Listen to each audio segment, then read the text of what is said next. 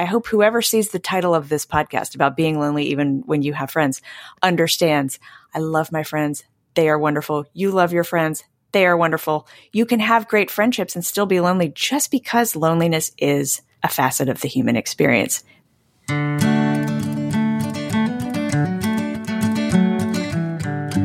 Welcome to another episode of Dear Nina Conversations about Friendship.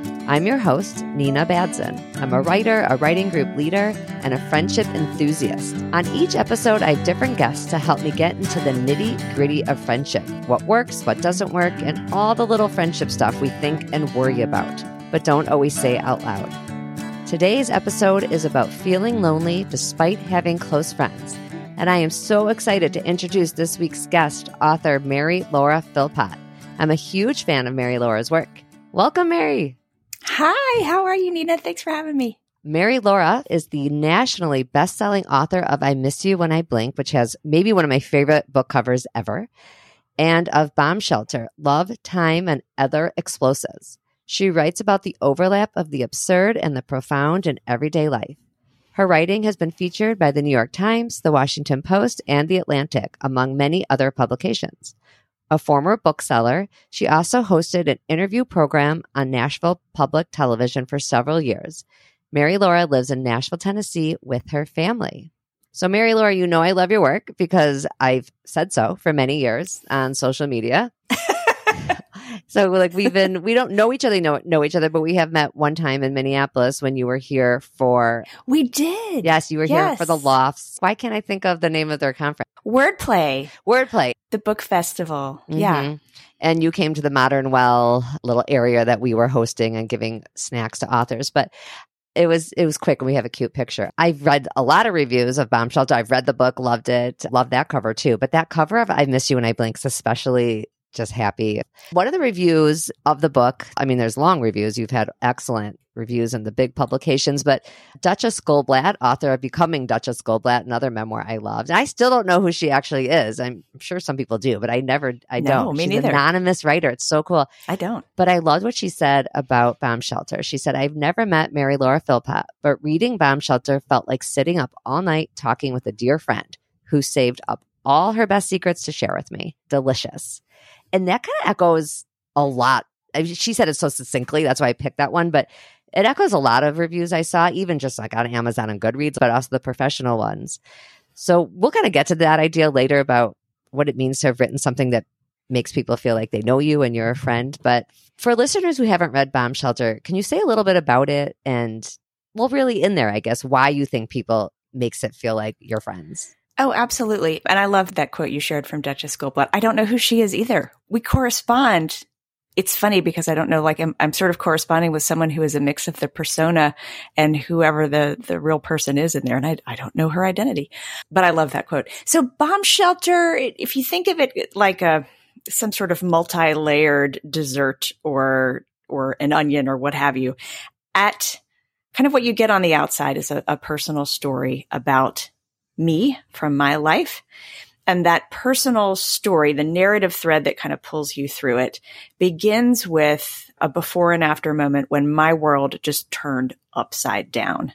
And that was the morning that my teenage son had his first epileptic seizure, which came as a total surprise at four in the morning with a big loud crash. And it was terrifying. And I, I tell the story in Bomb Shelter of calling 911 and the ambulance ride and this, this whole chaotic morning where we didn't know what was happening. I didn't know, was he dying? What, you know, was I at the brink of death with my child? What was going on?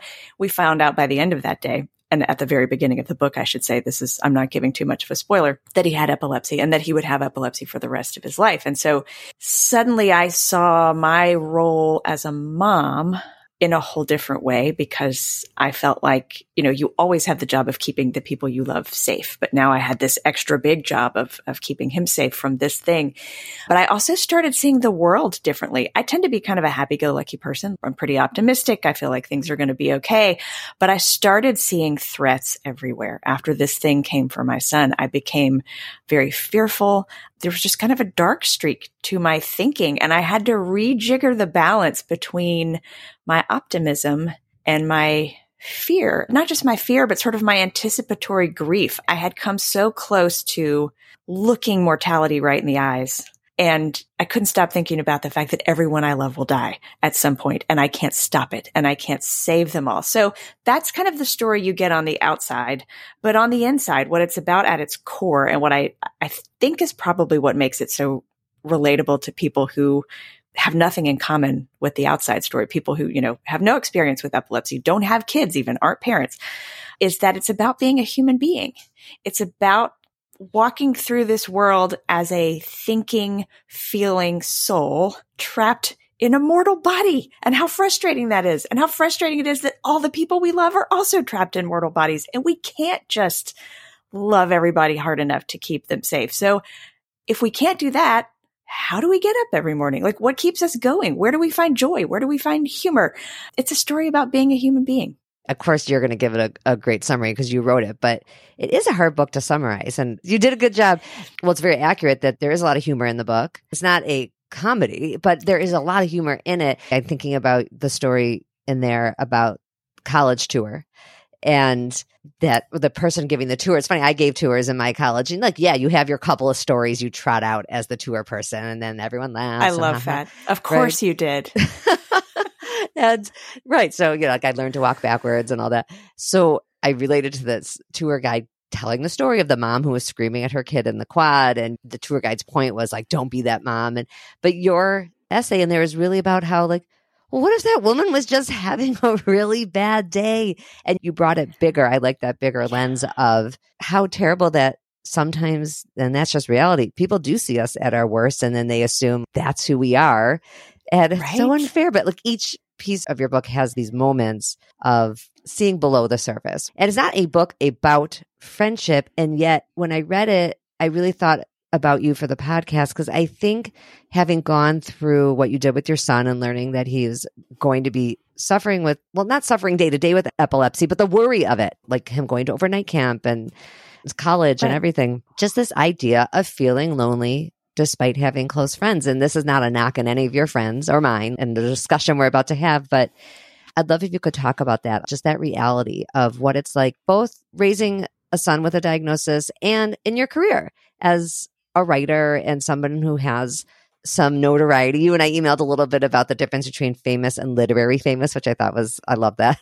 It's it is a different kind of famous, but still people recognize you. It's a very different you. kind of famous. Yeah. So and yeah, you get yeah. the idea. I'd love to hear what you have to say. I get what you're saying. I mean, I I think on some level, no matter what your personal circumstances are or your professional circumstances, there is a, an elemental level of loneliness baked into the human experience because the only world each of us knows is the world we see and hear and perceive with our own senses, which if you want to get deep and weird about it, kind of means each of us is an experiencing kind of an illusion of the world, some sensory illusion of what the world is. And we are all trapped in our own perception of the world. The world as I see it is different from the world as you see it. And there's nothing that can change that. So on some level, there's a, an unfixable level of loneliness in being a human being because you can only exist within the bubble of your own perception of what you see and hear and feel and, and what the world is like.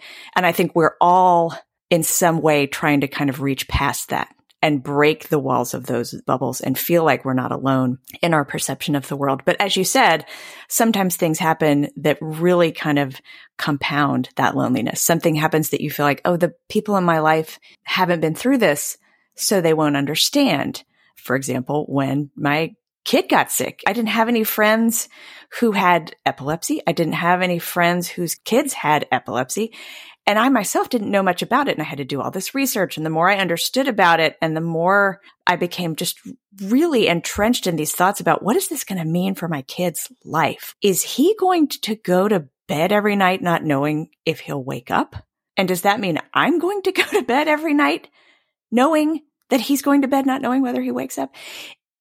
There were all these huge, heavy existential things I was thinking about all the time, in addition to just the surface level logistical stuff. Like we've got all these doctor's appointments. I've got to figure out what medicine he should be taking. It really had kind of overrun all my thoughts in all these different ways.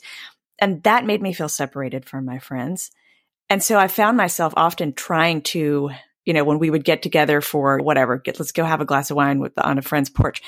And we would do, how are you? How are you? How are you? And we'd get to the part where how, how, you know, how am I? I would just, I wouldn't be able to find a good modulated point between just saying fine or just spilling my guts and trying by talking and talking and talking to get them to understand. There were very many points during those, those months and years where I thought, nobody wants to hear all this. Nobody wants to hear it, but I need to say it because I need this to exist outside my head and outside my life and for someone I know to understand it.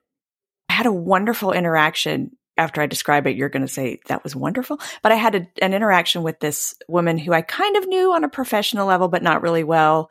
And I guess she had heard that something had happened to my son. And so she messaged me and said, Hey, just so you know, you probably don't know this about me, but I have a young adult daughter with, and I'm going to get the words wrong because I don't know diabetes vocabulary, but like extremely severe diabetes, the kind where she'll never be able to sleep alone in a room because there has to be someone there in case the alarm goes off on her monitor, that kind of thing.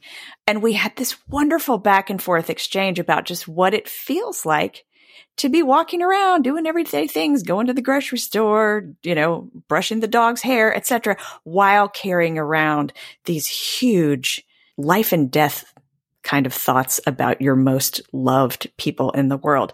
That kind of interchange to me, it didn't change anything about what I was going through. It didn't fix anything about what my son was going through, but I felt so much better just because I didn't feel alone anymore. And you mentioned earlier you were like, and you know, also in your writing life, do you feel lonely? Yes, I think professionally, if you do something as a job that most of the people around you don't do, like you have a podcast. I don't know how many of your friends have podcasts. Is that kind of a lonely thing? It is a lonely thing sometimes. And it was too when I was writing and publishing a lot more. I wasn't doing books, but essays and, and that kind of thing. There's always that balance of wanting to talk about it, just like other people talk about what they're doing, but yeah. not wanting to sound desperate. Like, listen to my podcast, right? How do you talk about it? You must feel that way with your book. How do you mention, oh, I'm going yeah. to New York for, you know, a book signing without it implying, have you bought my book? right? It's awkward. As there are in any business and in any career, there are so many intricately complicated ups and downs in the business that only people who also do this work can understand. I can't just sit down with my friends who are not writers and talk about, you know, we're having this back and forth about the book cover. There comes a point in that conversation where they zone out because they're like, who cares? Just pick a book cover. So cultivating writer friends like specifically author friends who have books and have published books, that alleviates loneliness because now I can have conversations with people who know what I'm talking about and who are like, yeah, you should be mad about that instead of what are you talking about? Finding friends who have been where you are makes a world of difference in alleviating loneliness. Finding friends who are a little bit older or even not, not even necessarily older in age, but ahead of you on the path of life that's huge. I have one of my best friends is 13 years older than I am, and she has therefore been through the empty nest already. So I can talk to her about that. And she knows what I'm, what I mean. She's been through the loss of both her parents. She was the person I called after I read about this in bomb shelter. My dad had this sudden surprise triple bypass surgery the kind of thing where we didn't know if he was going to make it off the operating table. And then he did. And I, you know, drove and drove and drove for six hours to go spend a week with my parents, taking care of them. And it was the first time I had ever really seen them both kind of incapacitated and not functioning. And I called this friend of mine who is 13 years older than I am on my drive back home afterward. And I was just sobbing, going, how are we going to live like this? This is, this is a nightmare. It's so sad. It's so awful. And she was like, it, it, it's going to get a little better and then it will get worse again. But then it will get a little better. It's not going to be like this forever. Just hang on. And just having a friend who'd already been there, again, lifted that loneliness off me. So true about having older friends. I have several friends who are older enough and yeah, so they their kids have done all the things and Yes, with the, with their parents, and then I am also the older friend to some others. It is kind of fun to be in that position too, to be the person who can assure somebody else like this will pass, this too shall pass, you know, for better or for worse. The good stuff passes too. I give advice, right? I've been writing a friendship advice column for a long time. So uh, that's fun for me to be the older friend too. It is. And sometimes those kinds of loneliness overlap. I can think of a conversation. This was from this spring when Bomb Shelter had been out maybe a month or two and I had been on the road and I guess a, a, not a super, super close friend, but kind of medium close friend of mine had texted a couple times and I, I just hadn't texted her back. And, and she texted again at one point and said, well, I haven't heard from you in so long. I guess you're just so famous now that you can't respond to texts. And I didn't even know where to start in responding to that because first of all, there's this whole misunderstanding, as you said, of like, what is famous in books? Literary famous is not famous. I am not famous. Even if I was selling billions of copies, which I'm not, I don't think I would ever wake up in the morning and go, sure is great being famous. Now I don't have to text people back like that. I think people forget Bomb Shelter is a memoir about a lot of things that were stable in my life destabilizing. It is not the kind of book where you get to the end and everything is fixed. You get to the end and everything's still unstable. I've just learned to live with it. So everything that was happening in that book, which this friend knew, was still going on in my life. So I've still got things going on with my parents. I've still got things going on with my kids. I'm still, you know, struggling with mortality and all the things that are unstable in the world. So I'm still doing what the me character in the book is doing, which is trying to regain that that equilibrium and regain that balance and find joy every day. So sometimes I don't text people back because I'm literally like just hanging on.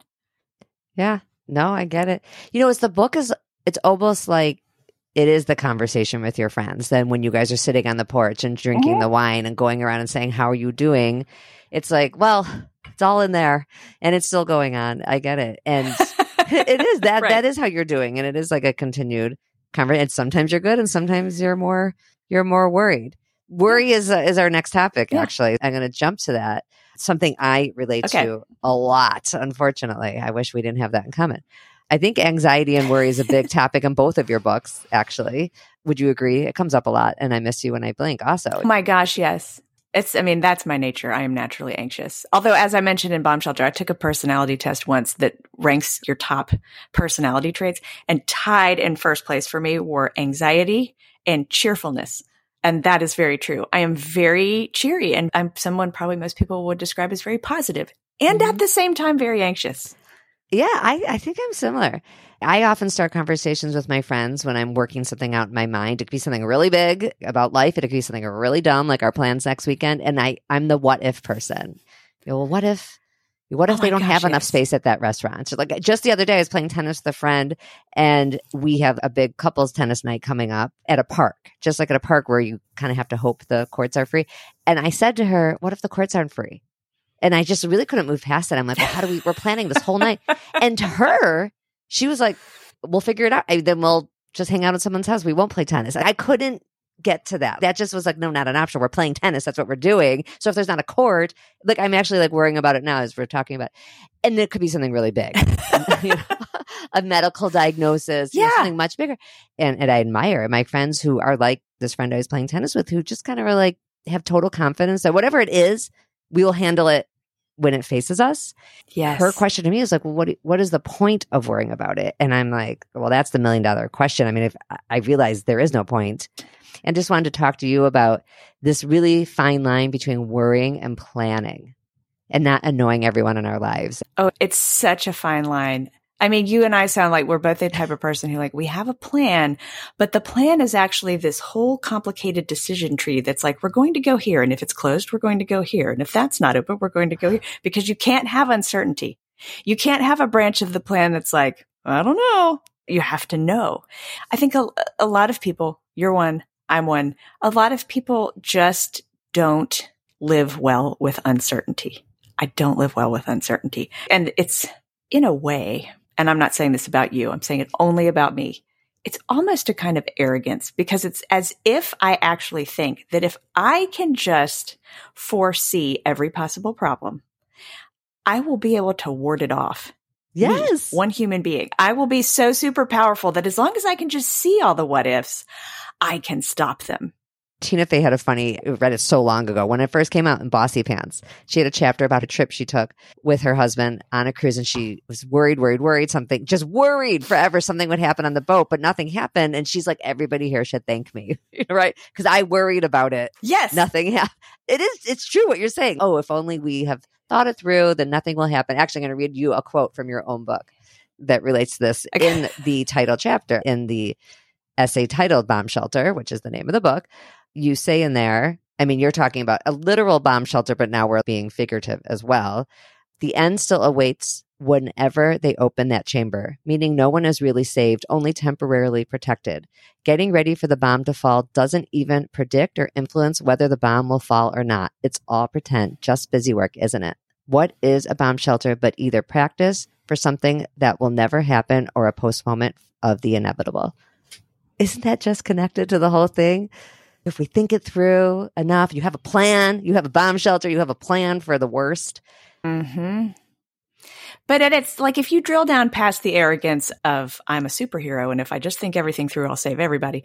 There is something really loving in there, at least for me, and I imagine for you as well. I want the people I love to be happy and safe and to live forever. And so that's part of why my brain is like, let me think through every possible catastrophe because surely if I can just think them all through, I can stop them all and I will therefore keep everyone I love safe. And that's what I really want.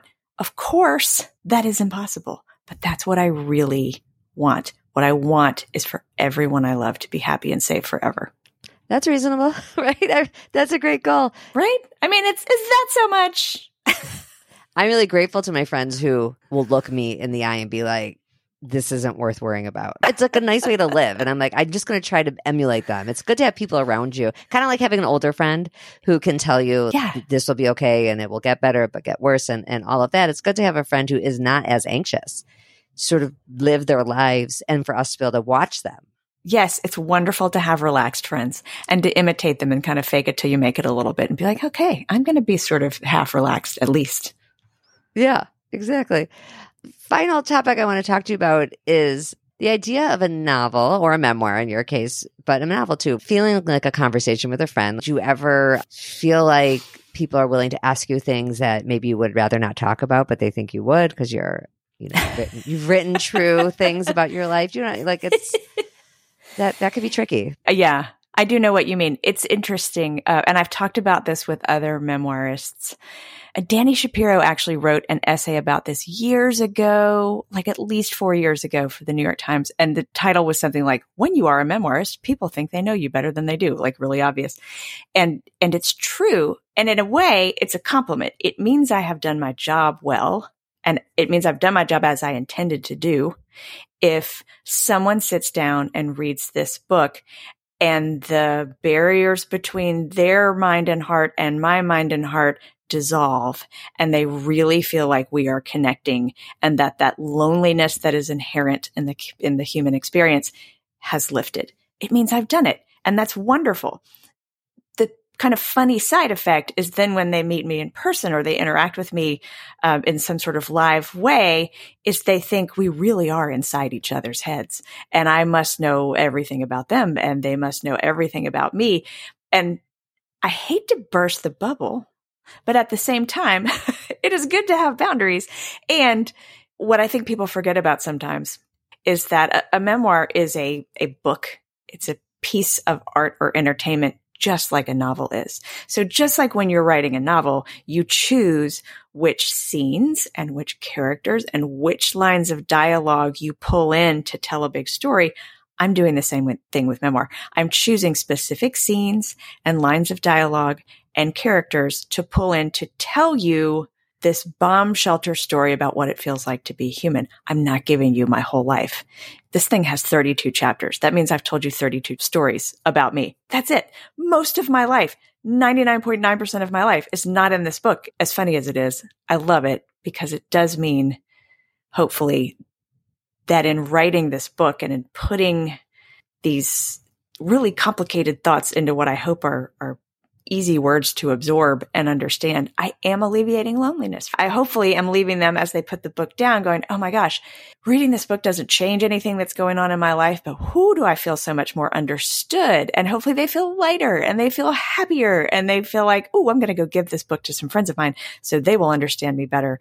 And, and then we can have a talk about it. And, and maybe, maybe this book is actually facilitating conversations among friends that alleviate loneliness. I love that it's an important topic. Feeling lonely, even when you have close friends, is it's not something we talk about that much. Like even in my own podcast, I don't actually talk about loneliness that much. It's like an implied topic because I believe strongly. I say it a lot in my closing line that uh, we are happiest when our friendships are going well. Like you could be really happy in your love life, your career, all these other things.